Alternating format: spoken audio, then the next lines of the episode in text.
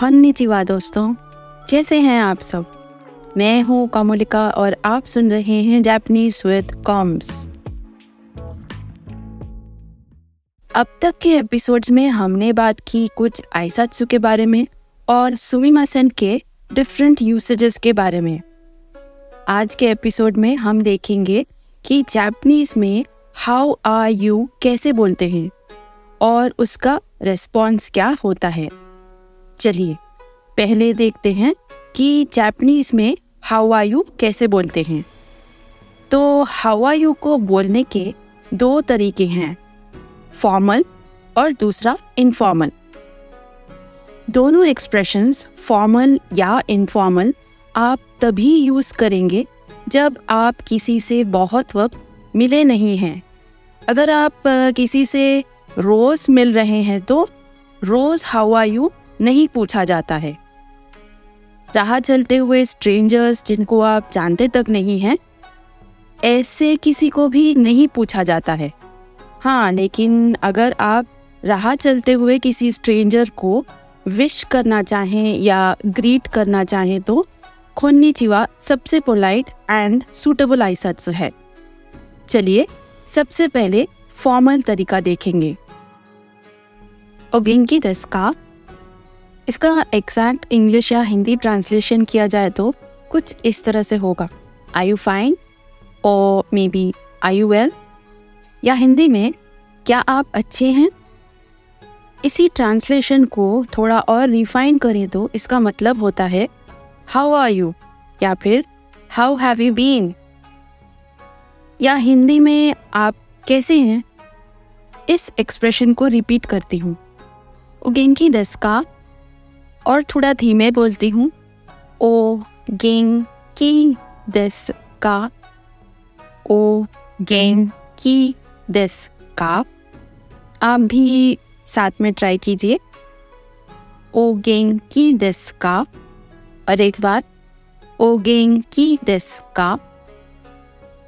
Roman alphabets use करके इसकी spelling देखेंगे। O, G, E, N for Nagpur K I D E S U K A ओगेंकी में O को लिखते वक्त अक्सर ब्रैकेट में लिखा जाता है टू इंडिकेट कि ओ ऑनरिफिक है। ओगेंकी दस्का को और थोड़ा डिटेल में समझते हैं। यहाँ ओ एक ऑनरिफिक है क्योंकि आप किसी और से उनकी सेहत के बारे में पूछ रहे हैं। गेंकी मतलब हेल्दी या फाइन होता है। डेस्का का मीनिंग है है क्या? डेस्का सेंटेंस के एंड में आने की वजह से डेस्का एक क्वेश्चन इंडिकेट करता है। फॉर्मल एक्सप्रेशन किसके साथ और कब यूज़ कर सकते हैं? अपने बॉस के साथ? ऐसे किसी के साथ जिनसे आप ज़्यादा क्लोज नहीं हैं या ऑफिशियली किसी सीनियर के साथ और मे बी उम्र में बड़े किसी के साथ। जैसा कि मैंने पहले भी बताया है ओगेंग की दस्का तभी पूछेंगे जब आप किसी से कुछ समय बाद मिल रहे हैं। अच्छा तो ये था फॉर्मल एक्सप्रेशन के बारे में।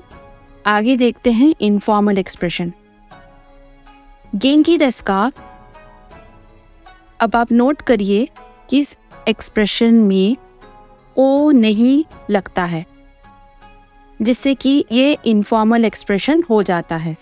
और इससे भी इनफॉर्मल क्योंकि इन दोनों इनफॉर्मल एक्सप्रेशंस में ऑनरिफिक इंडिकेट करने वाला ओ नहीं यूज़ करेंगे।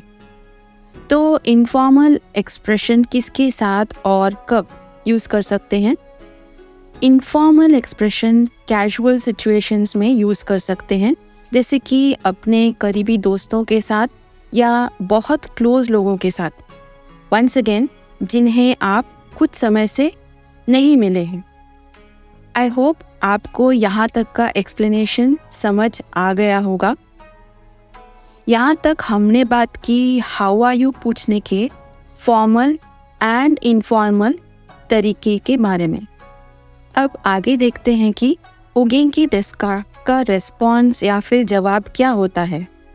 रेस्पॉन्सेस देखेंगे, पहले इनफॉर्मल और फिर उसके बाद में मोस्ट पोलाइट रिस्पॉन्स यहाँ विदाउट फेल नोट करने वाली बात यह है कि ऑनरिफिक वर्ड्स आप सिर्फ़ दूसरे के लिए यूज़ करेंगे, अपने लिए कभी नहीं। तो इसलिए रिप्लाई करते समय भी आप अपने लिए ऑनरिफिक नहीं यूज़ करेंगे।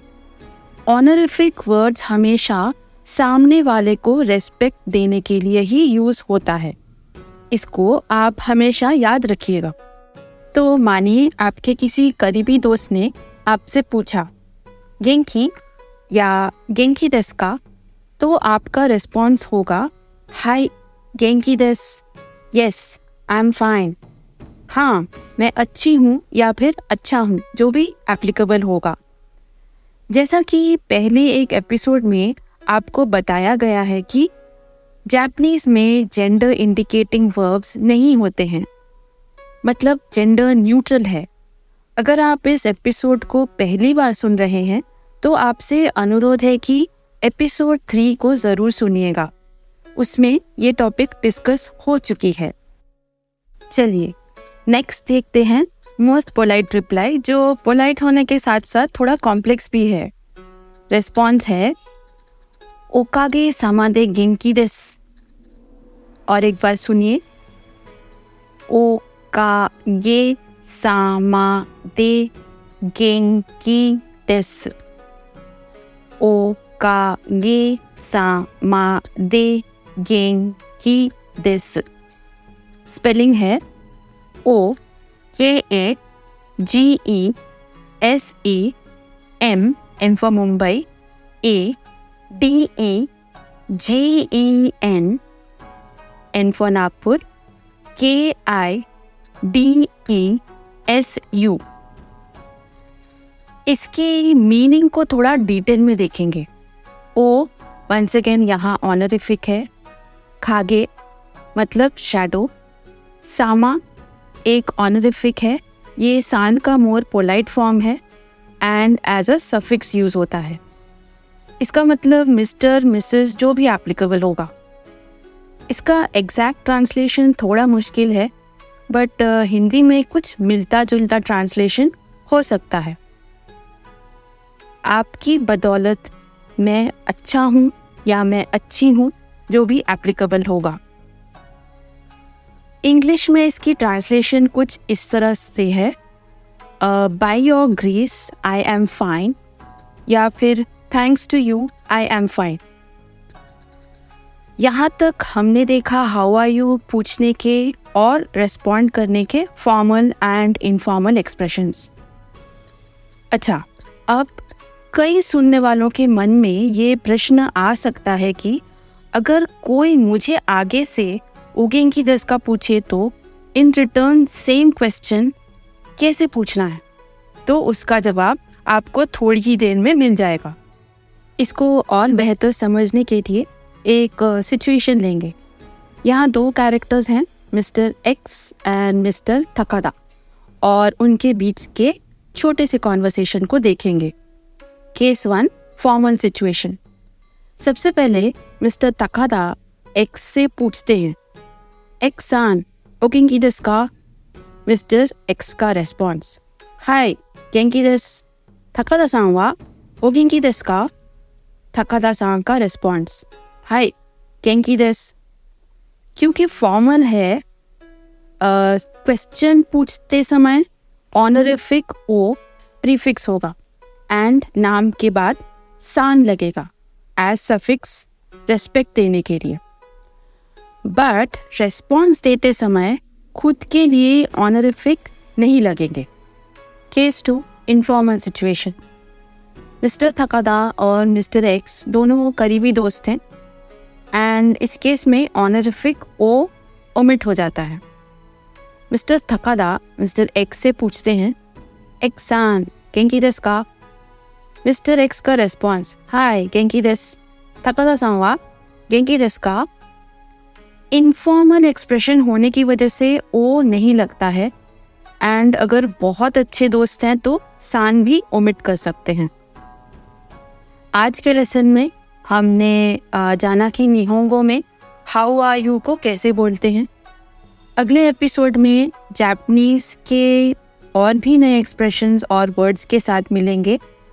तब तक के लिए अलविदा बाय बाय जा माता। आपको इस ऑडियो के nine by nine notes transcript में मिल जाएँगे। इंग्लिश में जापनीज पॉडकास्ट पसंद आया तो रिक्वेस्ट है कि आप ज़रूर फॉलो बटन पर क्लिक करें। Thank you